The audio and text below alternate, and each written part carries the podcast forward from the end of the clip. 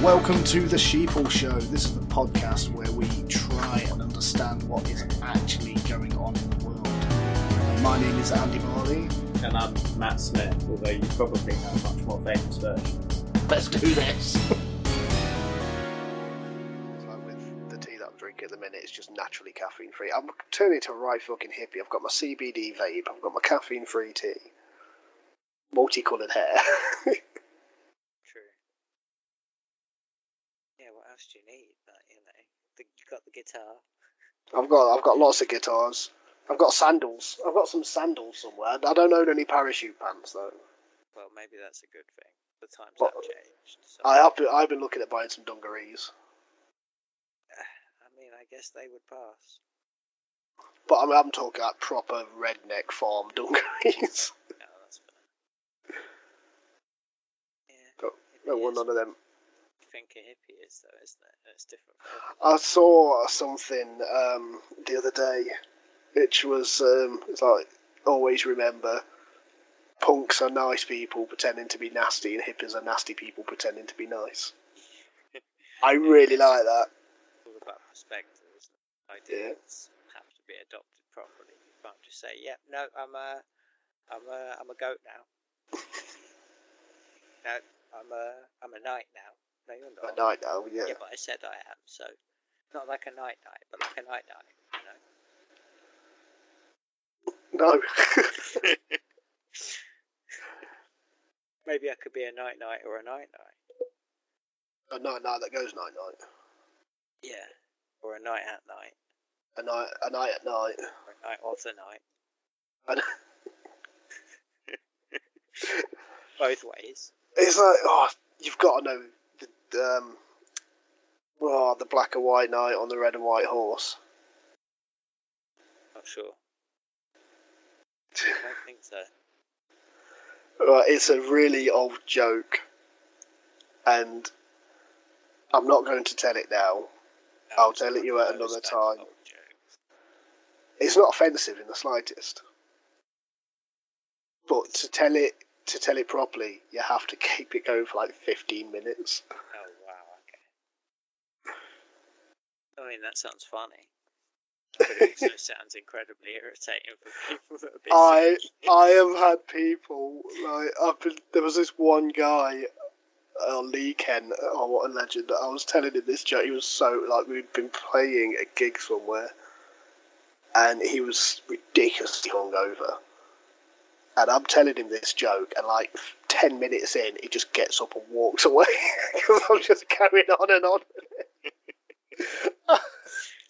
And I had it going for so long. Even after he walked off, I carried it on. I think the longest I've done is like forty-five minutes with this joke. Creating infinite conversation loops is funny, but it's also really annoying. It was there was this thing that my uh, my mum used to say. I think I think she got it from my granddad. It was um, it's like an infinite loop poem. Oh, it, was, it was a dark and stormy night, two sailors sat at tat. Sam said to Bill, tell us a tale, and the tale began as follows. It was a dark and stormy night, two sailors sat at tat. Yeah. That is good. Yeah, and break it just... however many walls you can until you yeah, get to... It just so goes much. on and on, and I love stuff like that. There was one that my uh, my ex-wife used to say, and I can't remember it, and I loved it. And it was a nonsense poem. And it was uh, like two guys having a duel, and I remember there was a line of, um, yeah, back to back they faced each other, and like they, they oh god, what was it? I can't remember it now, but it was so good, it was amazing. I I absolutely loved it when she first said it. I was like, say that again. it was it was amazing, and yeah, it's yeah, it's like they drew their swords and shot each other. it's like it's just it was so good. That kind of. Uh... depth though in things is quite interesting. It makes you yeah. go, oh wow, you know. One day well, that's it. One thing, but then you can take different whatever's from whatever. I mean, for me, you know, I mean, be, being being a lyricist or lyric writer myself, when I hear things like that, I'm so amazed. It's so good. When language is used properly to actually it's more to ask as many questions as possible with as few words as you've got, you know. Yeah. Try and get yeah. everyone thinking about everything, but without thinking about anything specific, so that you can still think about things that your things to think about, but without things that are other things to think about. And that's a lot of de- le- de- levels and depths. Leps. That's what I'm calling Leps. It. Leps. Leps. Like leaps and bounds, but bounds, you know. Leps and bounds.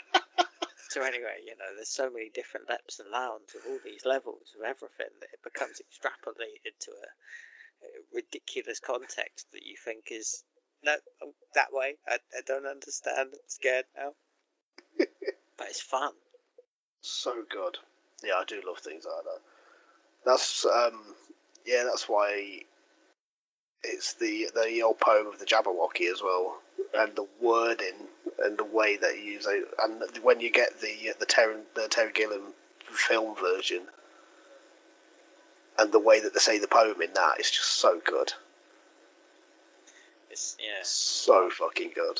You can take something that already exists and make art out of that art, which is what we've got to now, where it's like meta art. You know, mm. art is just a representation of other art from a different time in a different context with a different appeal to a different audience. It's all, there's a lot of it. Yeah, that's, I remember a few years ago I saw a, it's like one of my favourite, um, obviously I'm, I'm in, massively into horror, and I'm massively into classic literature, so obviously massively into classic horror. And one of my favourite stories is Jekyll and Hyde. I absolutely fucking love it. And I saw a modern day retelling of it a few years ago with Doug Ray Scott. And it was incredible. It was a really good way of doing it, because it was set in modern day. I might have, I might have seen it. I'm not sure. It was there have been really quite good. a few good sort of attempts at doing Jekyll and Hyde. And then there have been some crummy ones. Like Russell Crowe. Well, not to name names, but... No, I'll say it. I think it's a really hard character to get right. It's kind of like, uh, I guess you could look at the Hulk as a very similar sort of structured character where you've got to play yeah. polar opposites that still have to achieve a harmony. The thing is, like, the one thing that really pisses me off when I see, like, versions of Jekyll and Hyde is when Hyde's a monster. Yeah, he's, exactly. he's, he's not. He's just, he looks like a normal man. And to start off with, he's actually quite small. And then he grows, as he gets stronger and powerful, he grows and he's a normal man. Yeah, there are a lot of elements to the story that tend to be hyper-focused on rather than the whole story. Yeah, and he doesn't look like Jekyll. That's why people think he's a different person. What I'd really like to see, right, if there's going to be another version of Jekyll and Hyde, I want to see them do it properly. But do you know who I want to see play the two characters? I want the, because it's always the... It's always the same yeah. person playing both characters, and there's always some C G I or some makeup or something. I want to see two different people playing Jekyll and Hyde. And I want to see Daniel Radcliffe playing Doctor Jekyll, playing Henry Jekyll, and Elijah Wood as Edward Hyde. That is a franchise killer, but that would be amazing. Because they look, they look different. They look like kind of alike, Similar but enough. kind of different. Yeah, you can tell there's different sort of mannerisms at work and different, yeah. And I think those two together would be fucking incredible. What, what if it was the other way and you had Elijah Wood as the... Uh, see, I, I've been thinking about this a lot, but I can't see it the other way. Really? I can't see it the other way. I think Radcliffe really could make a funny nut job. I mean, for the sakes of the entertainment value of Mister Yeah, but Elijah Wood would be creepy. Yeah. Have you seen? I think it was called Maniac. That might act in such a way as to sort of create. Uh, you're supposed to relate to both of them in different yeah. ways, aren't you? That's kind of the way the character's designed, but that's really hard to actually execute without one being shown as a favourite first, right? Yeah. Because there I can think... only be one at a time. It comes down to presentation. A lot of character developing events that are quite yeah. different, unless they can interact with each other really well. Have you seen? Have you seen? Mate, I think it's called Maniac. Uh, with no. with Elijah Wood, it's a, it's kind of like a slasher film, but it's filmed in first person. Sounds interesting. It's really good, and it's Elijah Wood. Um, and like the, you, you know it's him because he walks past mirrors and stuff. and you can see reflections of him killing people, and he's fucking incredible in that. He plays like this sort of creepy incel stalker type, and it's so good. Really good film. Strongly recommend that. Well, to be fair, just watching Lord of the Rings sort of shows you how wide that acting range has to be. He has to go from innocent and, and pure to a bit more like, and then watch Sin City, and then just completely like existentially destroyed, and then yeah, yeah Sin City, you're just like, hi there, I'm the creepiest you can think of. Yeah, he's terrified in Sin City. Did that well.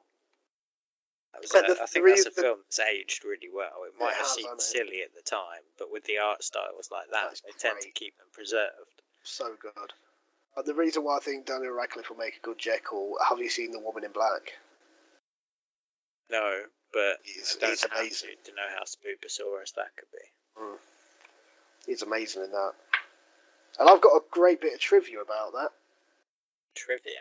A bit of trivia about The Woman in Black. What that? So the Daniel Radcliffe version wasn't the first film that was made of that story. It's a it's an old book from like years and years, centuries ago. And there was a version made in the nineties. And the guy who played, obviously um, Daniel Radcliffe played the main character in the more recent film version. And the guy who played um, the same character in the nineties Play is the same guy that played Harry Potter's dad. Wow. And his a weird bit of trivia. His like, I think it, it was his first film away from the Harry Potter franchise, and it's got a connection. That's fair. Was it? Uh, I'm really not sure if my memory's serving me well, but was uh, Daniel Radcliffe the one who was in that Dorian Gray remake they did not so long ago? No, it wasn't him. It was should have been. somebody else. It should have been, yeah. He'd make I it. I it think was those the guy of... who it's the guy who played Prince Caspian in the latest Chronicles of Narnia. I only remember The Lion, the Witch, and the Wardrobe, mate. Yeah. As much as the rest of them are great stories, you have to know how it ends to appreciate the whole way there, kind of thing. Definitely, yeah. I love it's the like, Narnia books. People that pick up Star Wars in the middle of like Empire, and they're just like, oh look, yeah, everybody's getting shot, and you're like, you don't understand the significance of this in the greater arc. You don't know what this means. Yeah, exactly. Or like, you know, if you're watching some part of a Marvel film where all the universes connect together, and you're like, well, duh, yeah, they're all gonna help each other. They're all superheroes, and you're like, I know, I know somebody who the very first Marvel film they watched was Endgame. Amazing. And they was like, I have no idea what's going on. So no, because you've got it like film twenty in the series. Yeah. Oh yeah, but that's I'm not watching something from twenty years ago. So no, but you need to. It's so weird to think that's how long it's been going for. Uh, two thousand and eight. Well, twelve. But that's yeah, that's fourteen. when uh, that's no, when uh, I, I don't even know maths anymore. Yeah. How many years back was it? Many. Yeah, that's when I, Iron Man and the Incredible Hulk. They were the they were the ones that started it. No, Downey Junior and Ed Norton. Like, yes, this is this is what I want from a superhero film. Someone that's like legitimately having to face the consequences yeah. of what he does. That's it's loads of people like they miss out the Incredible Hulk, and they don't think that they don't class it as a part of the series, but it's actually a really big chapter. It's a really big part of it because that's the beginning of the shared universe. Because Downey Junior turns up at the end of it. Yeah. And then obviously from there they went into all of the different ones with all the different heroes and had different recurring characters, but it wasn't for a while that they got the actual universe built. Yeah, it was good. It'd be interesting what they did next. It wasn't until Captain America, Iron Man, Hulk and Thor had all had their own movies and potentially sequels that they were like, hey, these characters are established now, should we do it? Yeah. And they're and like, then, do what? And you're like, Avengers, what man. do you want to do? That first yeah. Avengers, that first Avengers film is ten years old this year. How excited do you reckon that boardroom was when they were sitting there, like discussing what, what story are we going to do? Do now you know? All the I, leads, how do we I bring went, it together? I went to the and they're like cinema. all nerding out over which one, which sort of crossover they're going to have yeah. to do. I went to the cinema to see the Avengers, and that that one shot scene of them going through the city, and they're all like. I was squealing like a little girl in that film. Everyone was. That film was literally designed to give you the all, all the way through. Just, I didn't, and I, I did exactly the same thing in Endgame when Cap said "Avengers Assemble." Yeah, and I, I was, oh my god! It's like, yeah, the first time he said it, the first time he said it was the last time he said it. Man, it's just, it was so good. The way they had that chronology built up, the way they told the bigger story, as well as each movie being valid in its own right for the most part, so at least clever. Early on. I don't necessarily know about now because I haven't even seen them all. But you know, they've built a strong enough universe out of that that it's quite a it's quite a feat. You know, that's the kind of thing that's I it. expect from World of Warcraft, where everyone's playing it, and all of a sudden they drop this world-changing event, and you're like, what? And the world's changed for everyone. So they're all like, yeah, I've got to go questing now again. What did, like what, level one. What did you think to the Warcraft movie? I really liked it. Mm. But that's I, because I don't I, know a lot about the about the world, but I really enjoyed that is, film. The problem with that is they set it so far back to establish the timeline right at the beginning, that it wasn't familiar to people that had played World of Warcraft or some right. of the newer stuff. So it was a bit of a, oh, wait, huh? Oh, this is so-and-so's dad who's alive now as so-and-so, but then their dad is obviously long gone. Like, there's been people in between and whatever else. So it's all a bit, for the future of it, telling the story, they've got some incredible tales to tell. But until they can get there, it's a bit difficult. It's like the Lord of the Rings. The Fellowship was eh, but then when you knew the whole story, suddenly it means so much more as the piece of it, you know. Yeah.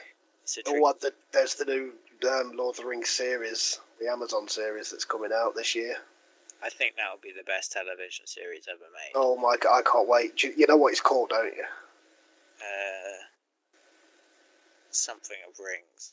Rings. It's called The Rings of Power. That's the one, yeah. They're basically doing the Silmarillion. Yeah. Sa- Sauron's the main character. Yeah, they're starting there, but we don't and, know how it will play out for how long. That's the yeah, thing. Got it's going to be so people. good. This is wait. the richest, most wealthy company on Earth making a T V show about one of the richest, most lore-filled, like... Yeah. It, media thing out there, and I think it's they it's, it's already broke records for being like the most expensive T V show ever made. Yeah, it's impossible. They've spent millions on it on one season, and also yeah. the best thing about it, it's got Lenny Henry in it. Yeah, it's probably got so many famous people you wouldn't know where to stick. I don't care. I don't care. Lenny Henry's yeah. in it. Lenny Henry. I like Lenny Henry. I fucking love Lenny Henry. Although he doesn't convince me about premiering, no matter how hard it is. I've been in one. Yeah, they're not that, but they're not that. They're not that great. Don't get me wrong, they're not that bad, but they're also not that great. Yeah. I mean, he takes a special set of pajamas every time. You know what I mean, with the hat and everything. Yeah, that's got to tell you something. Right. Oh, I think we've we've waffled on successfully for a bit there. I like waffles. I like waffles. I haven't had waffles for a while. Might go to Waffle Meister on my way to work tomorrow. It's a massive, massive detour. Yeah, but it's only a detour if you don't want to go there. Otherwise, it's just your path. Yeah. And now our path is taking us to... the weekly roundup. Weekly waffle up. The weekly waffle up, yeah, pretty much. That's what we're going to do. Right, so the first story is a bit of you. It's a bit of you. You're going to like this one. It involves the Musk. Mister Musk, uh, what's he done now? Do you not know what's happened here? I okay. try not to know what's happened, but do you know how fast news travels on the internet? Things can happen, unhappen, happen again, relapse, then return to sender, then come back, and then before you've even figured out the initial fucking thing that happened. Yeah.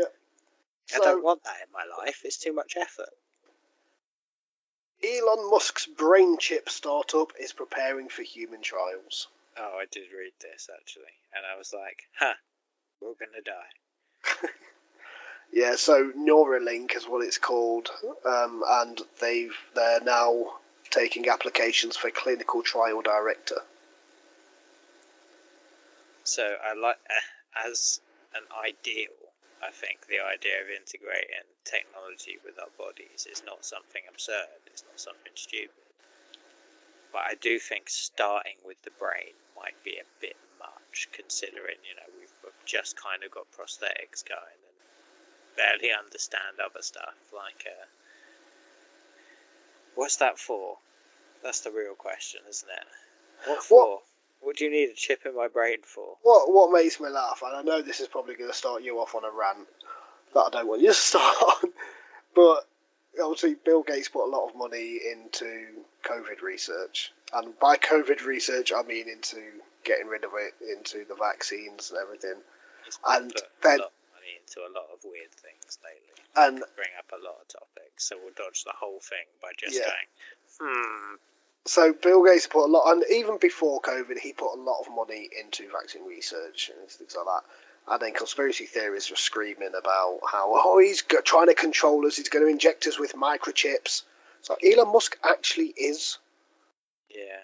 And the funniest part is there's nothing to say that Bill isn't involved.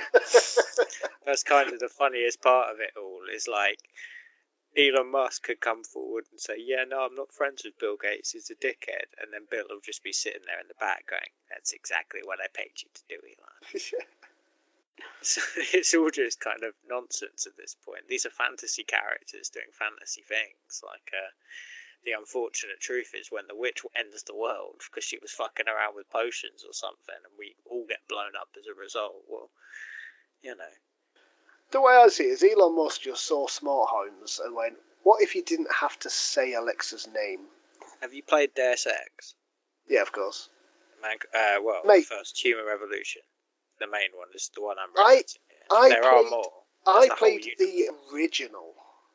Good. Then you're, I you know exactly original. my worries when it comes to the idea of. Back in the day, machines. was it on the? I think I had it on the. Was it sixty-four? The N sixty-four, uh, was it on the S N E S? The first one. I really I don't know. There was P C. There was all sorts of different yeah. ports throughout I, the years. Yeah, I played it in the nineties, man. That was one of my favourite games. That was what, that game actually started my interest in conspiracy theories, because that's what it was originally based on.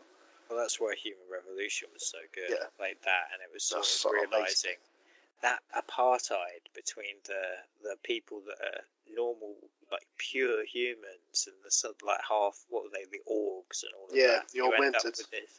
Like, it's the same old fucking play played out over and over, but it still resonates as like a oh shit moment, because you don't know until you see it, you know? Like, uh, and then the idea of suddenly, sure, you know, we can send our kids to the school. Oh no, my kid went through the unfortunate accident of losing an arm, so now she's got a military-grade missile launcher there. Don't worry about it, kids. And you're just like, sorry, what? Like, that's where everything sort of stems from, isn't it? You know, there's that over-freedom, where you can just sort of not be checked by reality. Don't worry, Doris, just make sure your arm's pointing uh, out the window. Yeah, somewhere. But that's armist. You don't tell them to put their arms out the window. Their arms aren't destructive weapons. Thanks. How do you even start having those conversations? Is this where Elon Musk is going, do you think? Yeah, well, I mean, again, going back to Human Revolution, there's a point in the game where they... They tell you that your software needs updating and whatever else. And then if you get the update, when you get to the next boss fight, she can take over your mind. She fucks with your H U D and you can't yeah. play the game properly. And it's a nightmare. And it's like, I feel like a dumbass for taking the upgrade. yeah. But then at the same time, not taking the upgrade, you still have to deal with things like loading screens or like blurs or little glitches out and so on and so forth. So it's almost like a lose-lose, isn't it? What can it do to my brain that isn't better off as an external peripheral rather than an internal device? You need to be able to disconnect from that shit. Yeah, definitely. Imagine trying to sleep and you've got a brain chip just telling you everything on Twitter. Oh, fuck that. Every I little thing that would go on your phone, you like, can't just turn it off anymore. No, it's also, fucking I've brain. got I've, I've got my phone next to me because I use it as, for the soundboard, and if it if I didn't put it on silent, all you'd hear is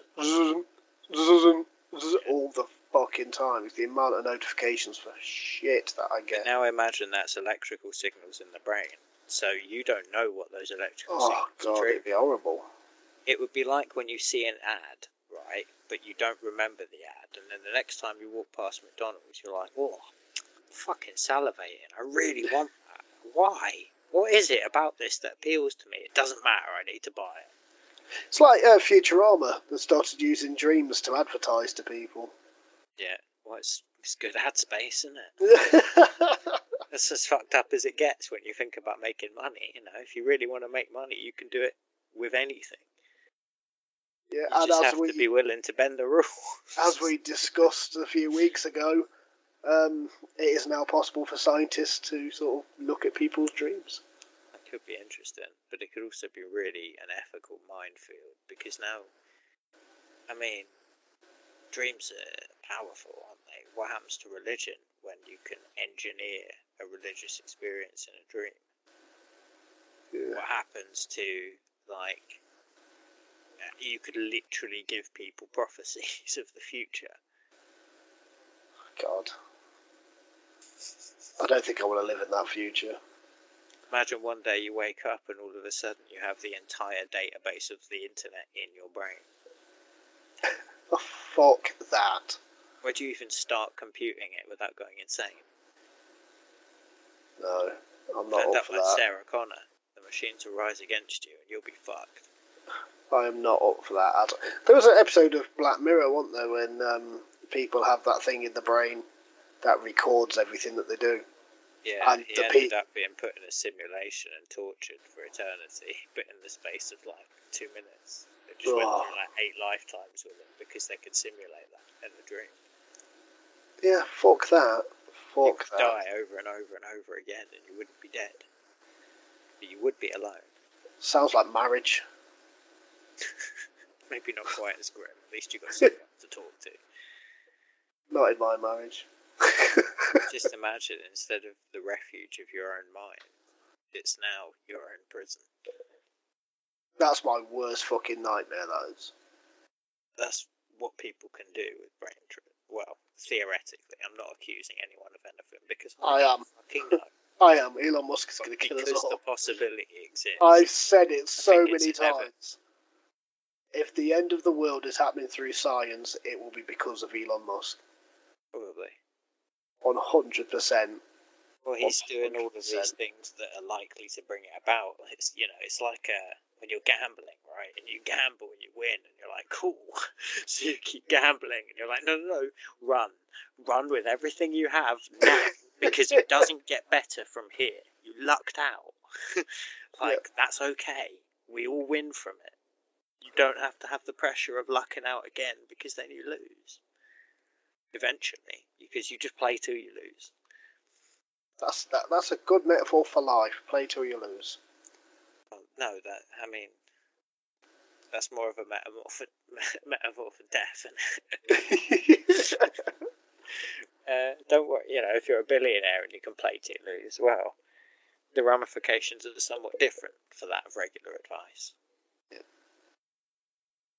Right. What well, if he starts ready? playing drums on the tectonic plates of the earth? Just because he can. Turns the earth into an accordion for space. Just because he can. Just because he can. What if we become the world, the galaxy's largest tuning fork in space? Just because he can. And no one will stop him because it's Elon Musk. He smokes weed. Everyone thinks he's cool. I don't know who Elon Musk is. I only know what he's portrayed to be. Exactly. They're two very different things. But what was his kid's name? I, I don't know. It was a lot of symbols. Yeah. And he said it was pronounced Ash. Well, then it's Ash. There's numbers in it. Yeah. It was fucking weird. I get it, he's really, really clever, but he's also not as clever as he thinks he is, and that's kind of the paradox of being smart, isn't it? You've yeah. got to realise you're an idiot. Yeah, definitely. That's exactly it, man. Every sort of bit of knowledge you think you've got, you've got to go, wait, Do I know anything? Probably not. Shit. Right. And on that note, I had to remember which button to press then. Story number two. So, a woman has claimed to have caught a fairy on her doorbell camera.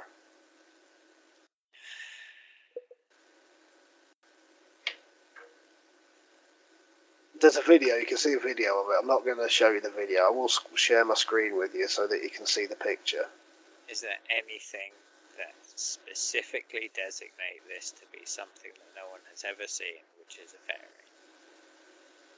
Right. Or is it oh. more likely to be a firefly? No, it's in the U K. There could still be fireflies in the U K. I don't Global think... warming, mate. Anything. Yeah.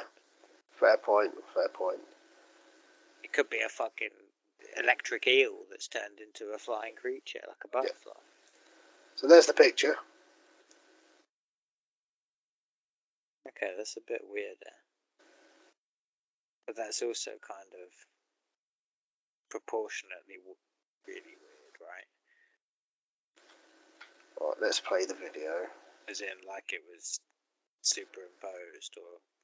tidied up or something. It, I don't think it was superimposed, to be honest. I need to mute this. So that's the video going.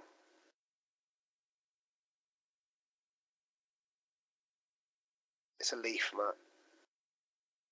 Yeah. It's a fucking leaf. They just caught it at the exact frame where it looks like you can make out features and therefore yeah. ask questions further. It's it's a leaf. That is a leaf. That is a fucking leaf. So the fucking tooth fairy, please. As much as I'd like to believe in it, it's probably better for your health if you start looking at the reasons first. Yeah, of course. Glad it was something simple. I thought you were going to tell me, no one knows, it's a mystery. And I'd be like, yeah, but just because it looks like a fairy doesn't mean it's a fairy. Yeah. I could put a it? voice changer on and sound like Darth Vader, but I'm not actually Darth Vader. Yeah. Yeah, exactly. She was. Yeah, it's in Clacton in Hemel Hempstead. Are, well, you know. Which, to be fair, I mean, with my, my knowledge of the U K folklore, there are actually quite a few um, fairy stories from that area. Yeah, and I'm not at all diminishing the value of fairy tales and things like that. I think there's a lot to be learned from a lot of stories of all, both the good ones and the bad versions, because, you know... And not a lot of people pay attention to, like, British folklore and the mythology of the British Isles. It's so interesting and fascinating. I love the fucking stuff. It's a bit of a mess, that's why. There's it's no sort so... Of, there's all these God. really cool sort of eras and legends, but nothing that really links them together. They just sort of, yeah, that happened, and then this happened, and did they? What, back to back? We don't know. We just know that this happened, and then this happened. My my favourite is is the, the traditional story of the Hobgoblin, the Robin Goodfellow. So basically, this is a helpful sprite, and if you leave your door open and you leave food on your doorstep, then you'll get a Hobgoblin. And you get if you get Robin Goodfellow, who's the mate, who's the king of the Hobgoblins. He'll come in and he'll do all your housework. He'll wash your pots, he'll clean your clothes, he'll sweep your floor, he'll do all of your housework. As long as you keep offering him food. Because he'll come back the next night to do all your housework. And he'll do it, even, even if there's no food, he'll do all the housework. But you have to be nice to him, because if you're not, he's going to fuck your shit up. So is that how we do child labour right then? Yeah. Just open the door with a plate of food and let them come in and treat them nice, but then... don't be mean, otherwise they get a hammer. Yeah, that's exactly it. Yeah. It seems like it could have a few problems. I love it. It's but got yeah. to be something realistic, though, right? That made that tale sort of be inspired, you know. I have no idea. Someone what it is. somewhere would have I seen evidence it. of someone coming in and doing their housework for them for food. It's a case of sure, it could be a magical creature. Or it could be, it could have been a really hungry small person. Because they're invisible as well. Let's not forget they're invisible. They're invisible. How do you know they did your housework? Because you wake up one morning, it's like, this place was a pigsty when I went to bed. there might even be a correlation between hobgoblins, you know, ale and seeing things. Some sort of hallucin. It's, mate, fairy tales are amazing, and when the amount of ways you can make sense of them. Yeah, exactly. It's about fucking love it. But yeah, with that article, I did what you did, but I saw that photo and I just went, I can see legs. I can see limbs on that photo. I actually then, thought it was more horrific than that. It looked like a tooth with butterfly wings. Yes, it really did. But yeah, and I like, sort of like... It didn't look natural. It yeah. looked like something abstract and, it, it was, and strange. When, and I when I watched the video... to make it into something. Yeah, when I watched the video and I saw the way that it moved, I was like, that's a leaf in the wind. Yeah, that makes sense. That's it. Plus, obviously, they've got a nightlight on, so if it passes yeah. right in front, it's going to reflect and glow and all of that.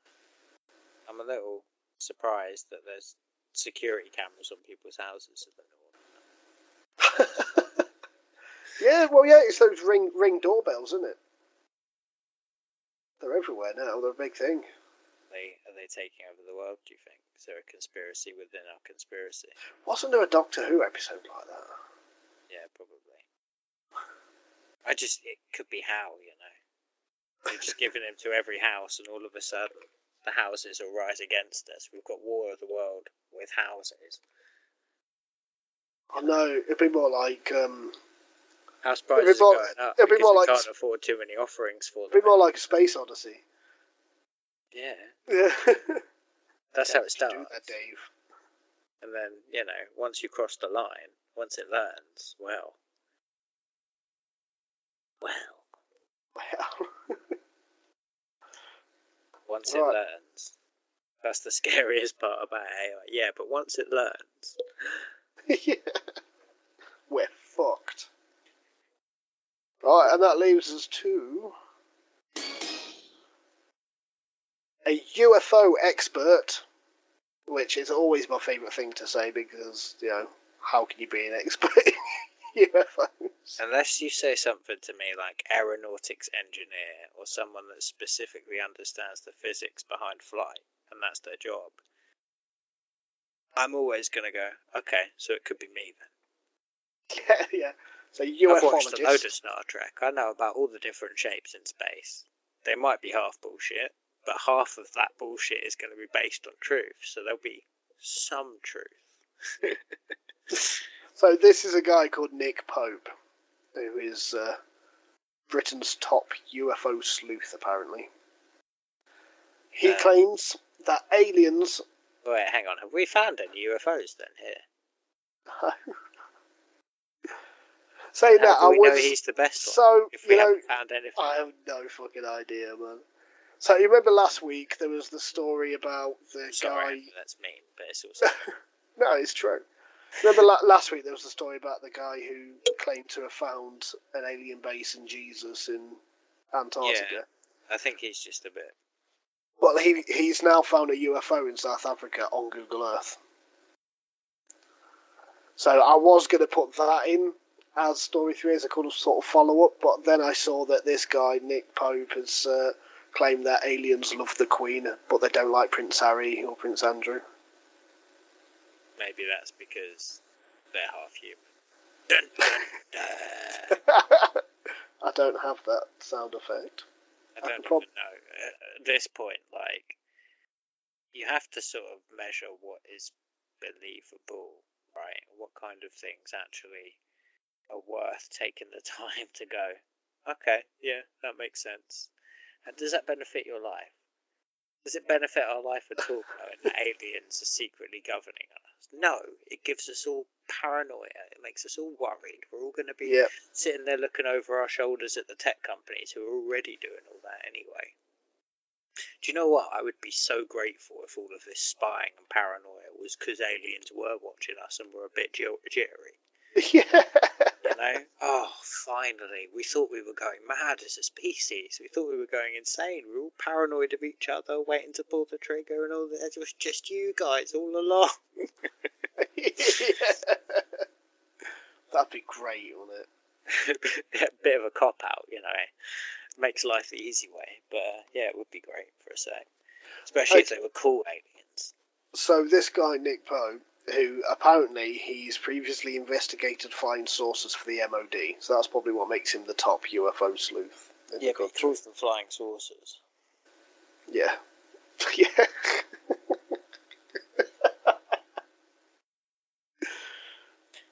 Which makes me think that they only... Do you know... That like flying saucers. Do you know where the term flying saucer came from? The fact that something looks like a frisbee when thrown. So the actual the the origin of the term flying saucer actually came from a eyewitness at Roswell, who said that he saw the um, he saw the ship, but he didn't describe it as saucer shaped. Well, yeah, that's a very English description. Who the fuck else in the world has teacups and saucers? Yeah. But he said that the way that it moved was like a saucer skimming on a on a lake, and then the newspaper that interviewed him went, "It's a flying saucer." Yeah, and that's where it came from. I mean, if you were to try and call it what it does, then it would be complicated because you'd have to say it's an object that rotates spherically and uses that to maneuver, but it's on a two D plane, and therefore you'd end up going mad with trying to describe it. Yeah. It's a frisbee with aliens in. Yeah, that's still one of my favourite um, sort of recollections of seeing a U F O was uh, Guillermo del Toro, the director. I think I mentioned this to you, but I think I've said it on this podcast before as well. When he was saying that um, he saw a U F O and he described it as the most cliched thing he's ever seen. And it was really disappointing. See, the thing is, do you know what makes me sort of so haphazard about all of it? It's because the genuine curiosity in aliens is so real that I could fuck with you just for fun by buying a drone. Yeah. And all I've got to do is put a polystyrene housing over the top of it and fly it around. You know, if I put some weird lights and make it make weird noises or whatever, then I'm just going to give people heart attacks and worry them. That's and I'm it. also going to diminish the truth from it. Which is why it's kind of, we all in the world need to at the same time see a flying saucer and go, oh, right. Yeah. Everyone. It's, well, yeah. With social media, that shouldn't be hard, right? I can see a flying saucer above America here or wherever, and then everyone looks in that general direction. And sure, the cloud's not great, but there'd be enough people that can go, oh, yeah. Yeah. And there's still the whole thing of why is it that um, video footage of it these days looks so terrible? Well, yeah, mostly because it's made by people that want to convince other people of something that isn't real, and therefore so, have to go to extreme measures. Things so all these, there's all re- these people as well that there's all these people that make things up. Like I saw an article the other day where someone was saying that Buzz Aldrin was talking about the aliens that he met on the moon. Is that he's never actually said any of that. And that, oh no, well, he's not said it publicly, but he said it in private. So, so how did you hear about it? If I'd been to the moon, right, and a little kid comes to me and goes, what were the aliens on the moon like? Am I going to turn around and go, there were no aliens on the moon? We're all alone yeah. in this cold, dark universe. Or am I going to go, they were really nice? Yeah, exactly. That's a very, very good point, man. Like, at the end of the day, he's said so many things across so much. You can only look at the consistent things he's said. Yeah. That's an easier way to live life. Cool. Imagine assuming everyone was the anomaly all the time and that there was no trends or no correlations or no sort of consensus on anything. And we were all just, Rob, I want to go that way. No, I want to go that way. No, go that way. Okay, going that way. I'm eating this. No, no, can't eat that. It's me. I, no, you can eat me. All right, eat me. Next, go that way. You know, we've got no cohesion, no glue. Unless that's what the aliens are. Maybe they're our glue. They're the glue. Alien glue. Sounds like a really dodgy porn film. Yeah, but you know that'll happen too. because someone's oh, yeah. thought of it somewhere. Yeah, alien porn's already a thing. Someone somewhere thinks of something, and it's a possibility now. Yeah. The multiverse rule... theory, it's already happened. Yeah, well, there's a rule thirty-four. Yeah. Rule thirty-four of the internet. If it exists, there is porn of it. Yeah. Internet rules are funny. But they were supposed to be funny, not true. Yeah. You were supposed to be the humorous one. People can't let things just be light anymore. God, I'm so ill. Are you turning to dust? Oh, I think I might be. I've just been snapped by Thanos. Maybe you just need to drink some of that Jekyll and Hyde potion. Oh, bop, bop, bop, bop, bop. Try it. It's ginger, lemon and lime tea. That means it's green and yellow. It's very tasty. And ginger, if that's a colour, or is that a description, or is that a fruit, or is that a vegetable? It's a root. I know it's a root, but is it also a colour? Is it also a description? Ginger's one of my favourite flavours. Yeah, I like ginger too. We're having a bit of a light-hearted chat now. Shall we end the weekly roundup and go into our main topic and carry on this light-hearted chat and have a light-hearted chat about cults? Yeah, we should definitely make a ginger cult. A ginger cult? That'd be amazing. But already oh, the connotations are endless. That, that could mean anything. Great. That could be the, the old retirees sitting down with a cup of tea and a ginger biscuit. That could be the cake fanatics. It could be the biscuiteers. That could be, you know, the people that are redheaded and freckled that identify as ginger. Worshipping Chris Evans, not Captain America Chris Evans, the U K D J Chris Evans. Anyone can be ginger, you just have to believe. Oh God! So we said at the beginning that we weren't going to do, a, like, we weren't going to look into true crime. Cults yeah, kind of, it kind of falls into the true crime category. Yeah, but it's also like of, conspiracy and fanaticism. So it's yeah, been... it's still, it's kind of, it kind of straddles the two. What is crime without reason? Exactly. So I think. So let's start. Let's start heavy. So, cult versus religion. What's a cult? What's a religion? What the difference between the two? Amount of members, isn't it?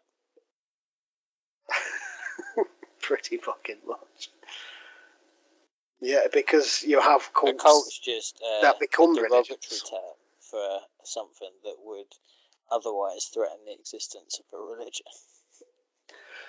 Yeah, that's it. I think the official... What's the best way to sort... If you're running Christianity, you know, the business of Christianity, so to speak, and all of a sudden you hear about this new upstart company called uh, the cult of let's be better than Christianity and forget the shit bits. Yeah. And all of a sudden you've got this strange sort of, oh, well, we can't let them diminish our existence. Let's just quash them or convert them. Exactly. I think the original, I think the, the official difference um, is that a cult worships a person where religions worship a, a deity. But if a person has the power of someone like Jeff or Elon, what's the difference? Yeah. Ta-da! That's the mind-blowing moment, you know, where everyone's like, "Oh my God, consumerism!" Because you have cults that have become religions, like Scientology. I think is probably the most famous one. Well, because I mean, that's classed might... as a religion.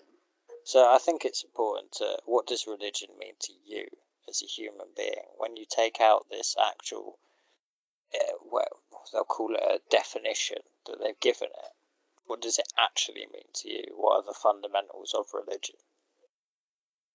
Well, to me personally, um, that's a fucking good question, Matt. Well, it's, uh, I, I mean, if it's difficult, I can try and lead with something. Like yeah. to me, it's more of a, a community, right? It's like I was going to say community, acceptance, like-minded people.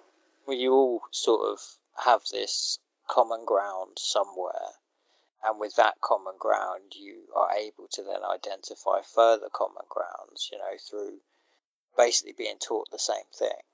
You know, like I was raised as a Christian, so I know about, like, you know, the Ten Commandments and the various lessons that are taught throughout the Bible to various characters in various situations and so on and so forth. And they're not, they're not consistent, and that's kind of the problem.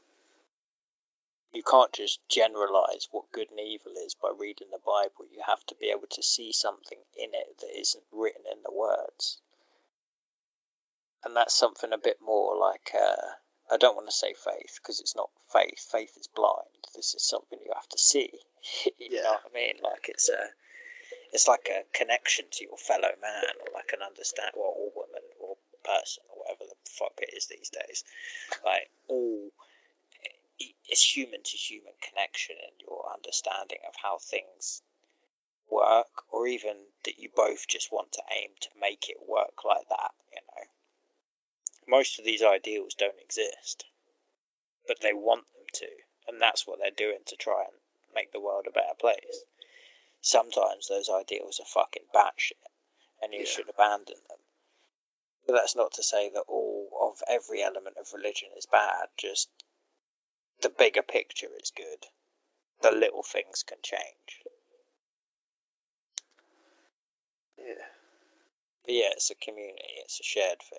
That's I it. can say I believe something, but unless you can understand or at least relate in some capacity with what you believe and what I believe, then there's, you know, it's a communication issue, isn't it?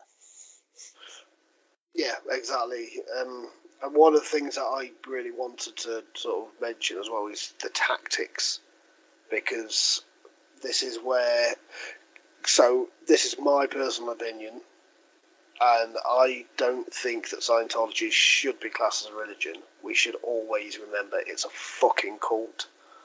I just don't think they bring any any kind of spiritual benefit to you. No, not at all. I think and it's uh, they they it's use in place of one. It's almost like the pretend substitute, like when you have sweeteners instead of sugar, and it's like, well, I could just not have a sweet thing, but instead I'll have the simulated version, the artificial. Yeah. Which is actually worse for you than using sugar. Do you think it's the same here? I yeah, do. Exactly. I mean, like, one of the one of the things that um, Scientology uses for recruitment is something called love bombing. Do you know about this?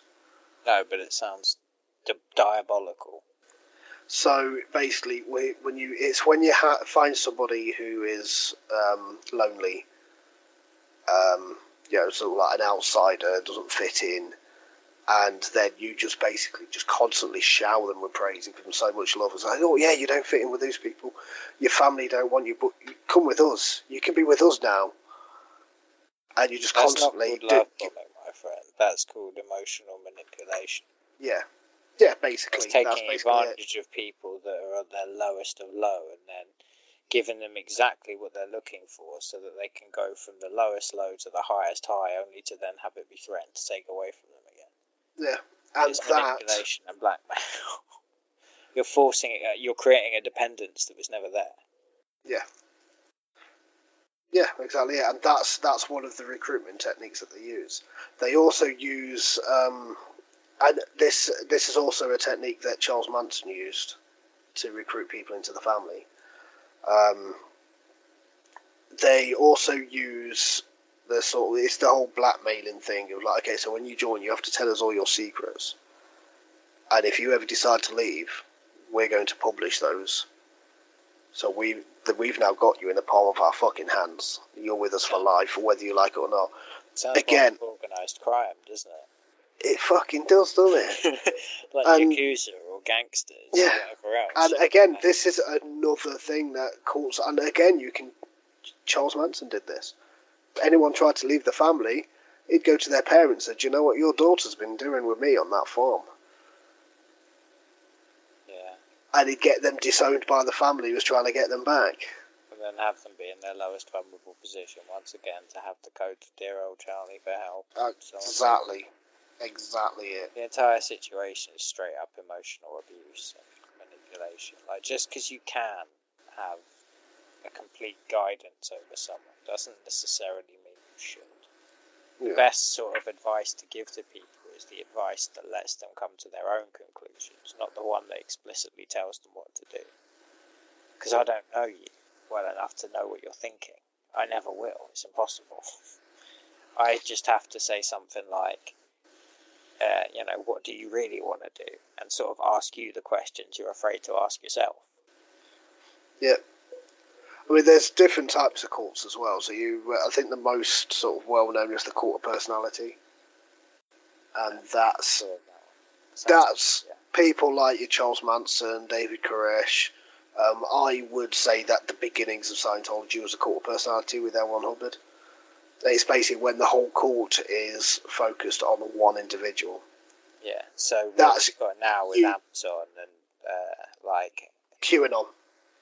Well, yeah, but also the whole the whole Donald Trump phenomenon, like that, that whole thing is a cult of personality, one hundred percent. What I guess what I'm trying to say is because we've got individuals at the scale of these massive giant enterprises like Amazon, it's very easy to attribute all of that success, power, and wealth to that individual, and therefore basically turn them into a god. Mm. It's uh, yeah, I think corporatism is very much very relevant, you know. I mean, yeah, definitely. Your brand versus brand. Whose God is better, you know? Yeah, Coke or Pepsi.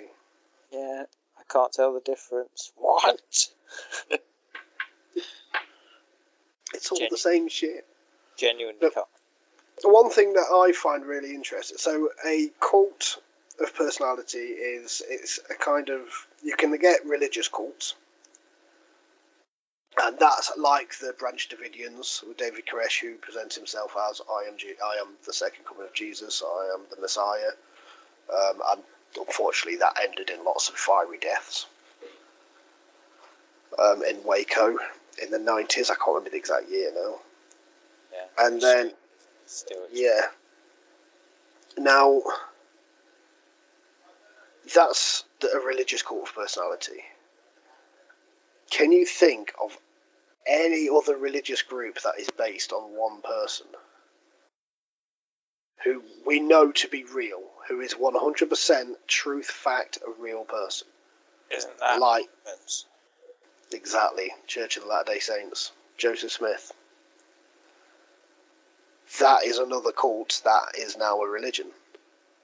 But then you could argue that there are elements of a lot of other world religions that have enough of an overlap for it to be debatable, at least. Yeah, so there's a lot of people. This is another little thing that I've got is um, not a cult, but has been called a cult, is how I worded it.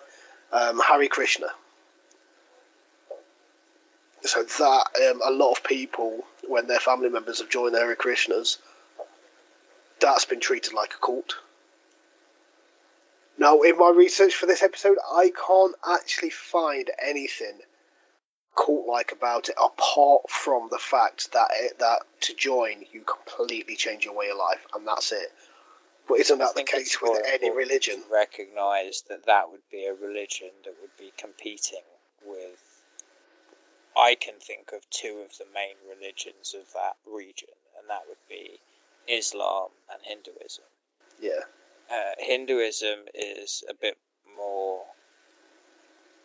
well, in my understanding and teachings of Hinduism, the the whole sort of journey is a bit more spiritual and malleable, so it wouldn't necessarily inspire too much conflict and hatred, I don't think. Whereas Islam specifically says outright, you know, those that practice other things or believe in other gods are, are your enemies, you know what I mean? And that's kind yeah. of the problem. That's, I don't want to say it's the problem, like I can just sum it up like that, but there shouldn't be any innate hostility in something of this nature. That's why the idea of a religion being what is it is the more important question.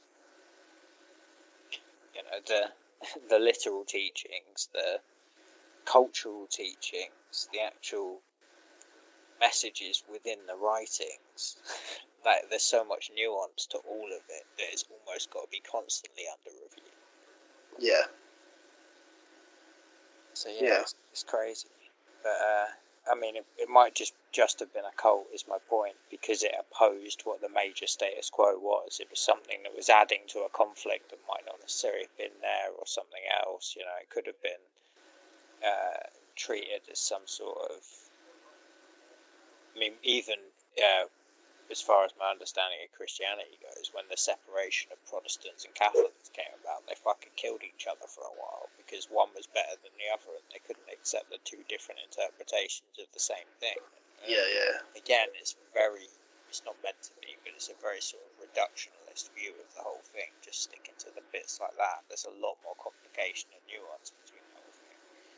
A lot of those conflicts were engineered precisely to cause conflict and then make one come out on top as the superior, because the idea of sharing and having different beliefs is so hard for some people.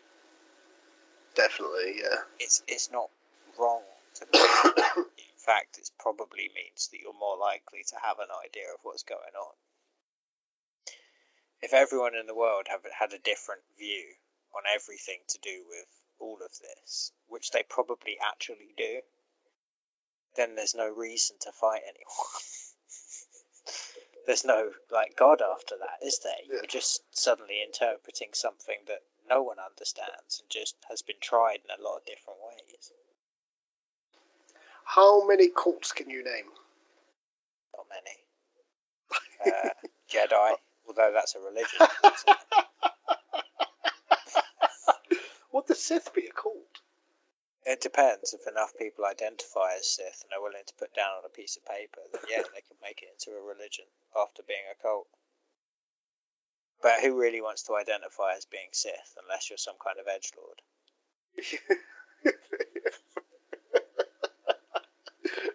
just, just a goth with a black dressing gown. Yeah, but then they're just a goth. And they're happy with that. They don't need to go and be a Sith and take their minority to a further minority and another minority and then be the only Sith in school. Oh God, the only Sith in school. And then someone else would come along and you'd have to fight them to the death. That guy, that guy one hundred percent listens to My Chemical Romance. And the rest. And their hair gel is literally built into the shower, because why the fuck not? Yeah. Yeah, why the fuck not? Why the fuck? Makes perfect sense to me. Yeah, exactly. You know, one nozzle for the water, and then when you've done, and... now work with it, baby. So I was hoping that you'd name a few actual goals. No, because the definition to me is such a nuance of silly. It's almost like just a bunch of sort of tribes that people have made. And then it's a case of whether these tribes have legitimate merit or whether they're just derivatives of something else. Yeah, so I mean, we've got a few of the famous ones that I've already mentioned, like The Family, Charles Manson. Um, there's been That's quite... organised crime. I don't, I mean, you can call it a cult, I call it a gang, and it would be the same thing. Yeah, yeah. In that case, yeah, they, they it does. The mafia, you know. It's surprisingly, it's there's quite a few different cults that have used the name The Family, even after Charles Manson. Yeah, uh, there was the family, the family of God, American. Which is a, quite a um, the Family of God were quite a interesting one for me, because they did what no other religious cult have done. They actually managed to get a Messiah. Well, they just rented one out for the day. Stood on a street corner with a sign like, looking to hire a Messiah. A child was born within the cult, and the leader said, "That's the Son of God." Oh, did he? Just like that? Yeah. Um, and it was nothing to do with coincidence and desperation. I mean, fucking shit, we need a sign.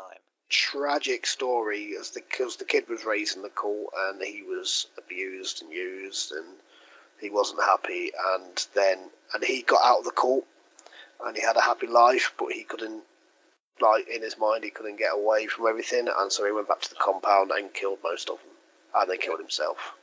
I mean, not good, but that is what happens when you That's what traumatically abuse a child to such a degree that they can't live their life without thinking about what you did to them. Yeah. I mean, it's again very um, tragic. It is tragic. It's absolutely abhorrent for all parties because they should never have inflicted that on a kid, and the kid should never have been in a position where they have to face everything like that. You know, it's yeah. completely and utterly messed up, and it all happened because that guy called that kid a messiah.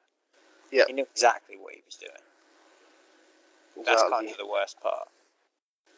Yeah, so um, I think another one of the most famous, I've already mentioned the Branch Davidians, uh, David Koresh, the, the the siege at Waco, um, which ended in fire.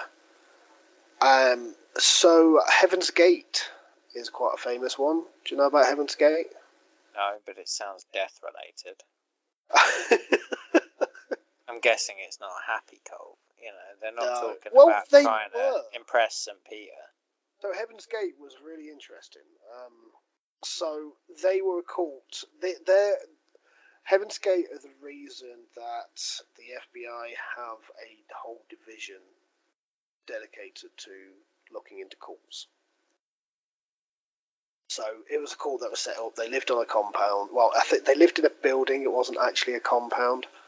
They all lived in this massive building. It was a guy called Marshall Applewhite, was and I want to say Bonnie Nettles. Well, they were the leaders. Those are amazing names. I don't think they were actually their real names. No, no I think they were their real names. No, no, that, that, that they they were their real names, but they went by the, yeah, Marshall Applewhite and Bonnie Nettles. That's their real names, but they went by the names Bo and Peep. That says everything in one sentence. So that says they, it was a creepy S and M club. Oh no, it was no, not at all. They were um, celibate. There was nothing like that going on. They all lived in this building together. They all believed the same stuff. Um, that and like it's basically the alien messiah theory. Um, they were very friendly, very helpful, amazing people. Uh, they were allowed to live normal lives. They just lived in this building together, and they wore purple robes. Um, they their webs they have a website. They still have a website that is available to look at today. I looked at it the other day, and it's a nineties website. Nothing's changed. It's incredible, proper like before GeoCities kind of thing. And, yeah, uh, I mean, I understand the value of a closed community. Don't get me wrong, but why do you have to start a cult to have that? So. Bonnie Nettles died. Uh, Marshall Applewhite, his whole life was this woman, and he released all these um, videos saying he, that's when he started to claim that he was actually the son of God in human form, and obviously believed in the alien deity. So, yeah, and I didn't say some kind of reason to be able to. Bonnie, Bonnie Nettles was, um, according to him, Bonnie Nettles was the hu- the human form of God, and he was the human, and Marshall Applewhite was the human form of, of Jesus. Yeah, that because just says a lot of. So that says to me that A, this cult has gotten large enough where this guy feels like a responsibility to act like their guide. You know what I mean? He, he's taken it that sort of step further, and because his wife's sort of gone and he's still in reverence of her and misses her and whatever else, like he's got to create some kind of fantasy to get by. It's just yeah. been indulged too much. Like, who's going to have the balls to go up to him and go, bro, you're right. Fuck all this shit. But one of the biggest things that they always spoke about was that an alien ship was going to come and it was going to start the end of the world. But the Heaven's Gate, they were all going to be taken on the ship to paradise. And so that was that's that's that was what's going to happen. So they were all going to go on the ship while the rest of us will burn in the apocalypse. What if, plot twist, what if they ended up as like astronomers who'd actually seen a meteor that was actually an alien ship on course, and they'd figured out when it was going to arrive and had legitimately submitted to that being the future? Funny you should say that. Because that's the plot of Don't Look Up. I've still not seen it. But yeah, funny you should say that, because at the time this was happening, there was something coming to Earth. There's always or coming, coming near Earth. Um, the Halley-Bopp comet. Now, Marshall Applewhite said that there was a ship that was travelling on the tail of this comet, and that is the ship that was going to start the end of the world and take all of the all of the followers up to paradise.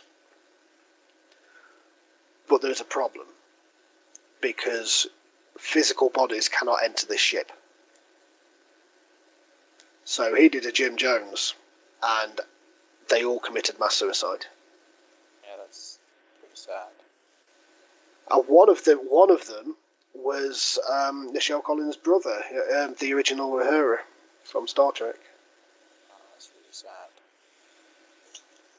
It's such a difficult thing, isn't it? Because people of... can say words that are so inspiring and so empowering and can be exactly what you need to hear at any given point in time to give you that guidance, but you can never sort of get complacent and be like, they'll always know the right way to go, because the minute they steer you wrong, it's too late. Yeah. Before the mass suicide, like, they've been looked into, and like, but there was like, yeah, they're harmless. It's just a harmless, it's just a bunch of hippies, a bunch of weirdos that have just found each other, it's fine. And then when the mass suicide happened, that's when the F B I just went, holy shit, we should have kept an eye on that. Because well, no one saw it coming. Um, and the cult is still technically alive, because there were two survivors who still run the website to this day. I mean, good on them for keeping the truth out there. And that's got to be difficult. Uh, because and uh, like, so all of the sort of stereotypes about these sort of cults comes from the Heaven's Gate. So the idea of, you know, before you commit mass suicide, there's going to be all these videos of people who talk about, oh, I'm really happy, I'm going to go to this, I'm going to miss it. That actually happened. That was Heaven's Gate.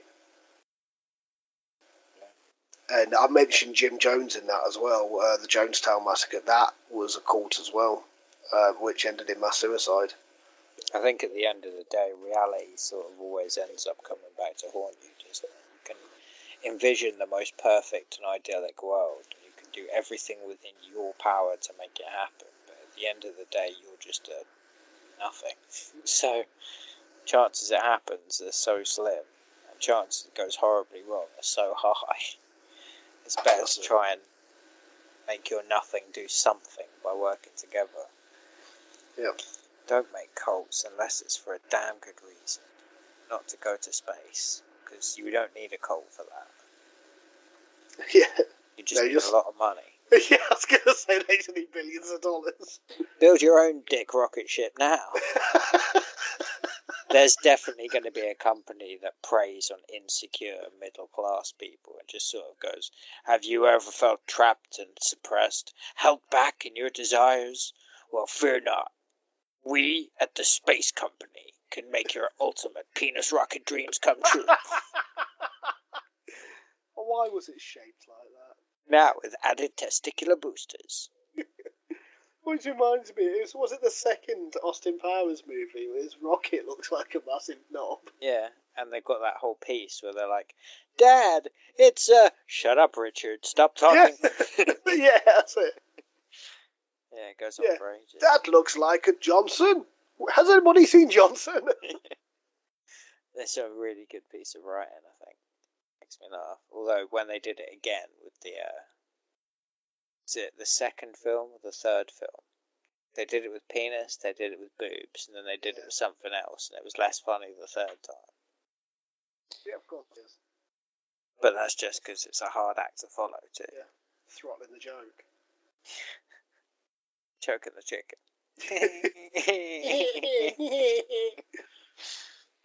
So, um, yeah. I've also I've also got my notes, cult versus a cult, but that's more of a personal thing.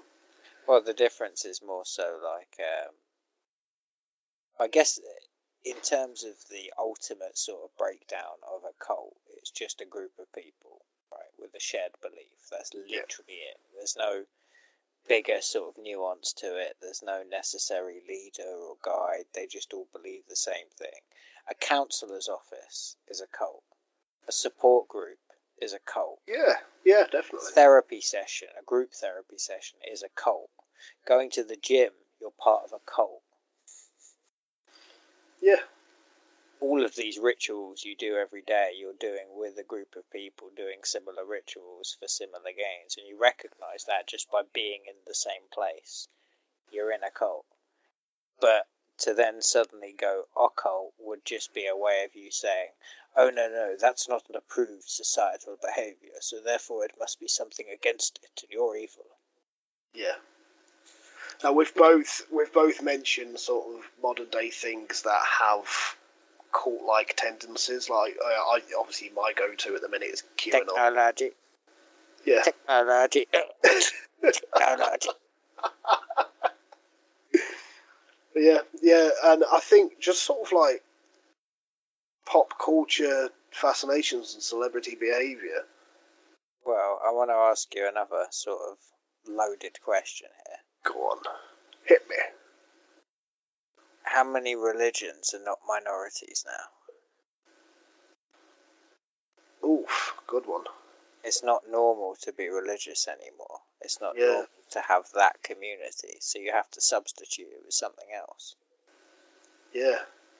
Which means there's a giant void in your heart that you have no idea about, where you need to talk about the things you truly believe in and truly love and truly cherish and truly wonder, but there's no fucking people out there that are one, like on that. One of, to me, one of the biggest sort of modern cults out there is the wellness community.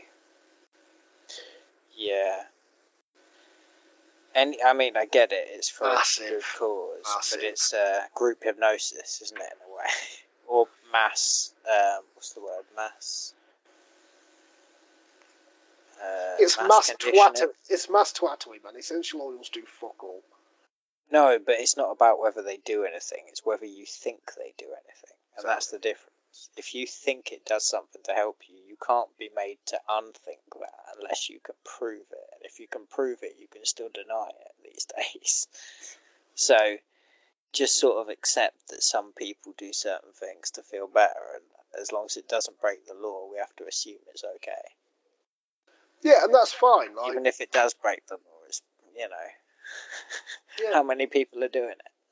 Yeah, that's absolutely fine. I mean, you know, when it comes to wellness and stuff, there's certain bits of it that I do as well. Like, you know, I'm vaping C B D. That's to battle depression. I'm doing this to help me sleep better.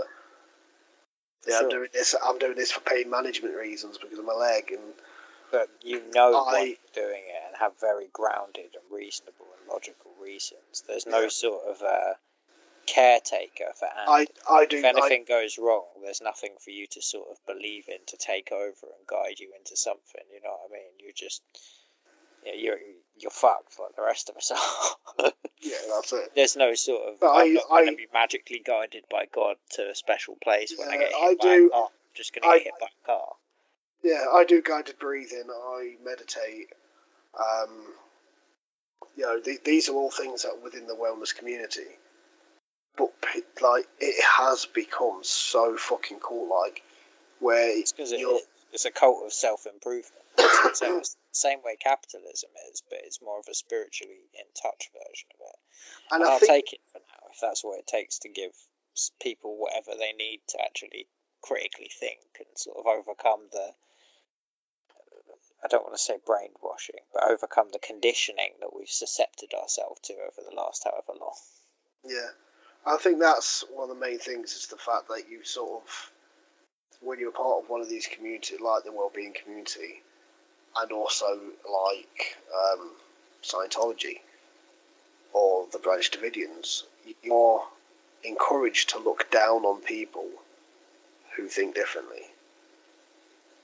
Yeah, of course. And that is something that we can see in so many different walks of life.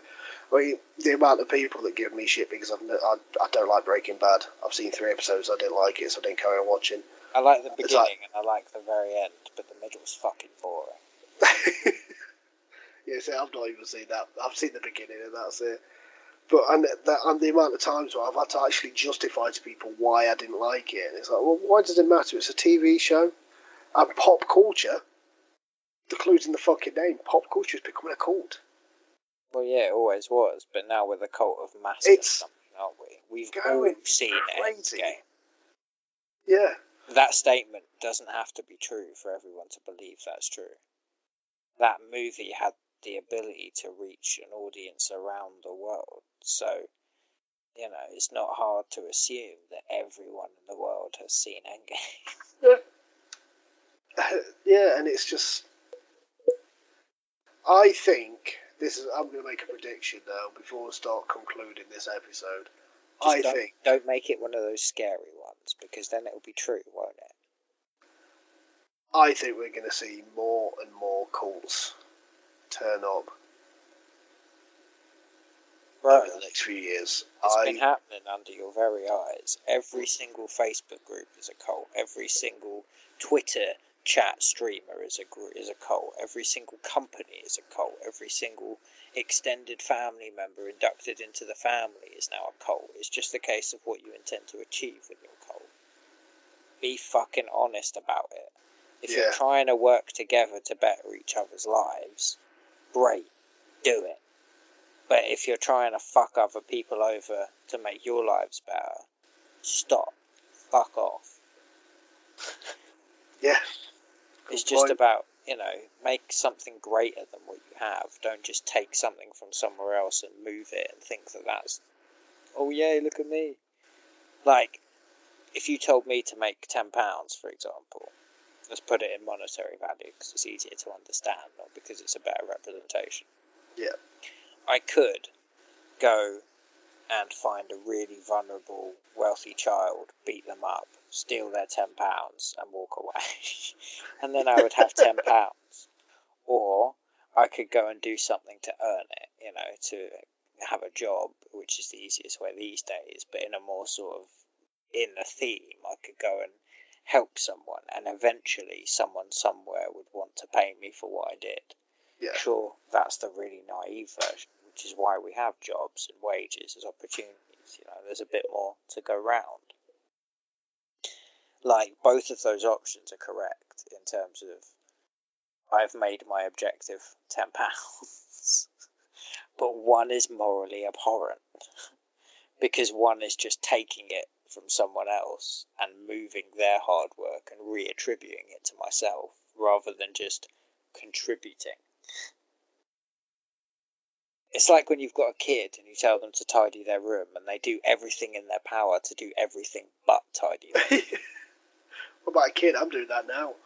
You know, like, oh, but I'll do the washing up. No, no, but I'll I'll do my homework, or I'll I'll go for a walk, or I'll go shopping, or whatever. Just don't make me tidy my room.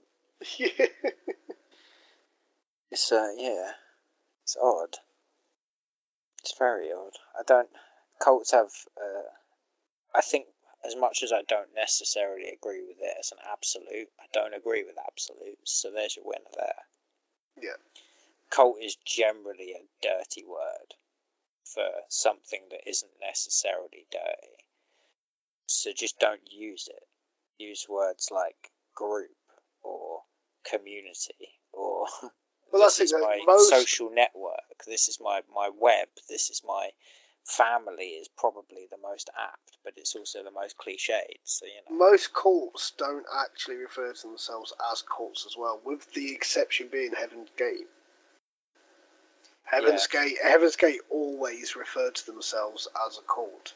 And also, just in case anybody decides to give me shit, Um, I know that they never actually called themselves Heaven's Gate. That was the name of the website, and they gave that people just attrib- attributed that name to the cult. But yeah, Marshall Applewhite always referred to them as a cult, always.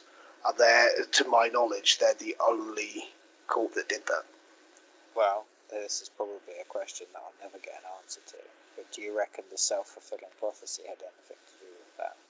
Do you reckon perhaps the people around them called them a cult for so long that they were just like, fuck it, yeah, we identify as being a cult now, so we're a cult? Maybe. It, it's a hypothetical question, but if someone said to you, you were Asian, every day in every interaction, every person around you for the rest of your life, do you honestly think you wouldn't believe you were Asian by about a year's time? Everyone yeah. has affirmed it for you. It has to be true. Everyone said it. Precisely. If I said to you, you know, um, yeah, I can definitely see some black heritage in you, and just kept repeating it forever, eventually you'd be like, well, he keeps saying it, so it has to have some merit. Yeah, it must right? be a thing. No, I'm full of shit. I'm just fucking persistent. And that's the kind of thing. If you're persistent enough now, you can tell the truth, but it's not the truth. Don't don't just succumb to persistence, you know. Don't just take things for what they are. If I tell you to think for yourself, don't think that means, oh, I'll go left instead of going right. No, it's not as binary as that. There's more. There's more. And the same is true with a cult. If you're part of a Facebook group, you're a, you're a cult member. Congratulations. Do you feel dirty? Because I've just given you a, a dirty word. That's about it. It might not be anything sinister at all. But by calling it a cult, you're making people suddenly look at you as a cult. Yeah. Same with the media. It's a good way of them shutting down any groups that start talking too loudly. Oh no, there's a new cult and back, you know, horrible things. And then they might quote something in the text that you've quoted as an inspiration that's completely out of context and suddenly paints everyone as murderers. But, you know, that's the media. Da, da, da, da, da, da.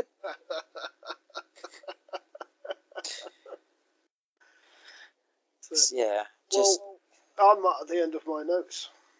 Yeah, I think it's a it's a very sort of it's an ongoing thing, isn't it? Because we're going to be surprised in the near future yeah, by more shit that pops up and more stuff that happens and more religions that end up being and more. That's it. Beyond, I, some religions might end up transforming entirely, you know. I to mean, be honest, I think I think now, Q, and then imagine Q, when they've got access to complete V R simulation, how yeah. things change. I think QAnon is going to be treated as a religion. Yeah, and it's going to be very soon. Well, it is a community, which means yeah. it is by definition fitting the requirements. It's a one hundred percent, one hundred percent it's a cult. That's because it has a leader. And that leader's not a good example. No, exactly. At least if you're going to follow and believe in people, make them a good example. You know, Jesus well, wasn't one hundred percent wonderful, but at least what he did was generally for your benefit. You know, he was self-altruistic. You know, uh, but yes, he's going to be, be a bit. There'll be more, more to come on QAnon soon. As we do, I understand. We've you got know, a whole series on QAnon, and it's, hey, it's shaping up to be fucking irritating. Hey, there is so much money to be made from a breakfast cereal for QAnons. It can come with a little bag of Trump, which can just be a little polythene bag full of air, just to take up space and add to the weight. It's got to be orange. It's got to be an orange polythene bag. Yeah, on the back of it, it's going to have all those random facts, but they'll all be wrong. Did you know humans can't breathe air? They can only breathe Trump. Did you know J F K didn't really die? Did you know spoons are actually galactic catalysts? Are they really? I don't fucking know. I made it up. That's why the facts aren't real. And then in the nutritional information, you know, it's just drugs.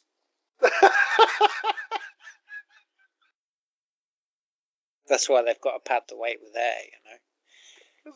Can't give someone a cereal box full of drugs. It's got to be at least half a cereal box full of drugs with a toupee of air. And on that note, I think we're done for the week. Yeah, I'm going to start selling QAnons when I figure out how to make them vegan viable. Yeah, I just add te- milk. I can actually teach you how to make um, breakfast cereal as well, because I know how to do it. So. Wait, would you have to add orange juice or milk, though? Oh, that's a good point. Well, there have to be, like, no alcohol involved either, because Donald Trump is teetotal. Come on. No, he is. He's one hundred percent alcohol-free because of his older brother. His older brother was an alcoholic, and and um, I believe he killed himself.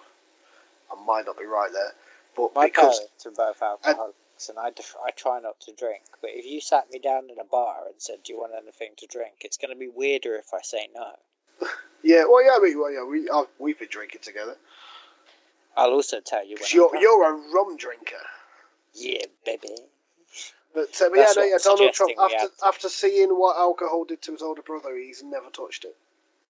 Fair enough. Never touched it. Maybe he just adds, like, tanning lotion or something. Yeah, did you think it was just jaundice? That's why he's that colour. Or it's just, like, syrup. Well, it won't be maple syrup, because that's Canadian. Yeah, no, we like that one. I just like syrup.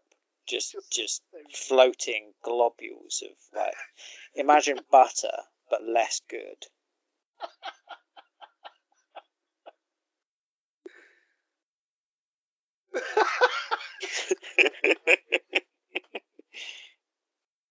We can put some, like, banana flakes and some orange peel in there for the nutritional value. And some bleach.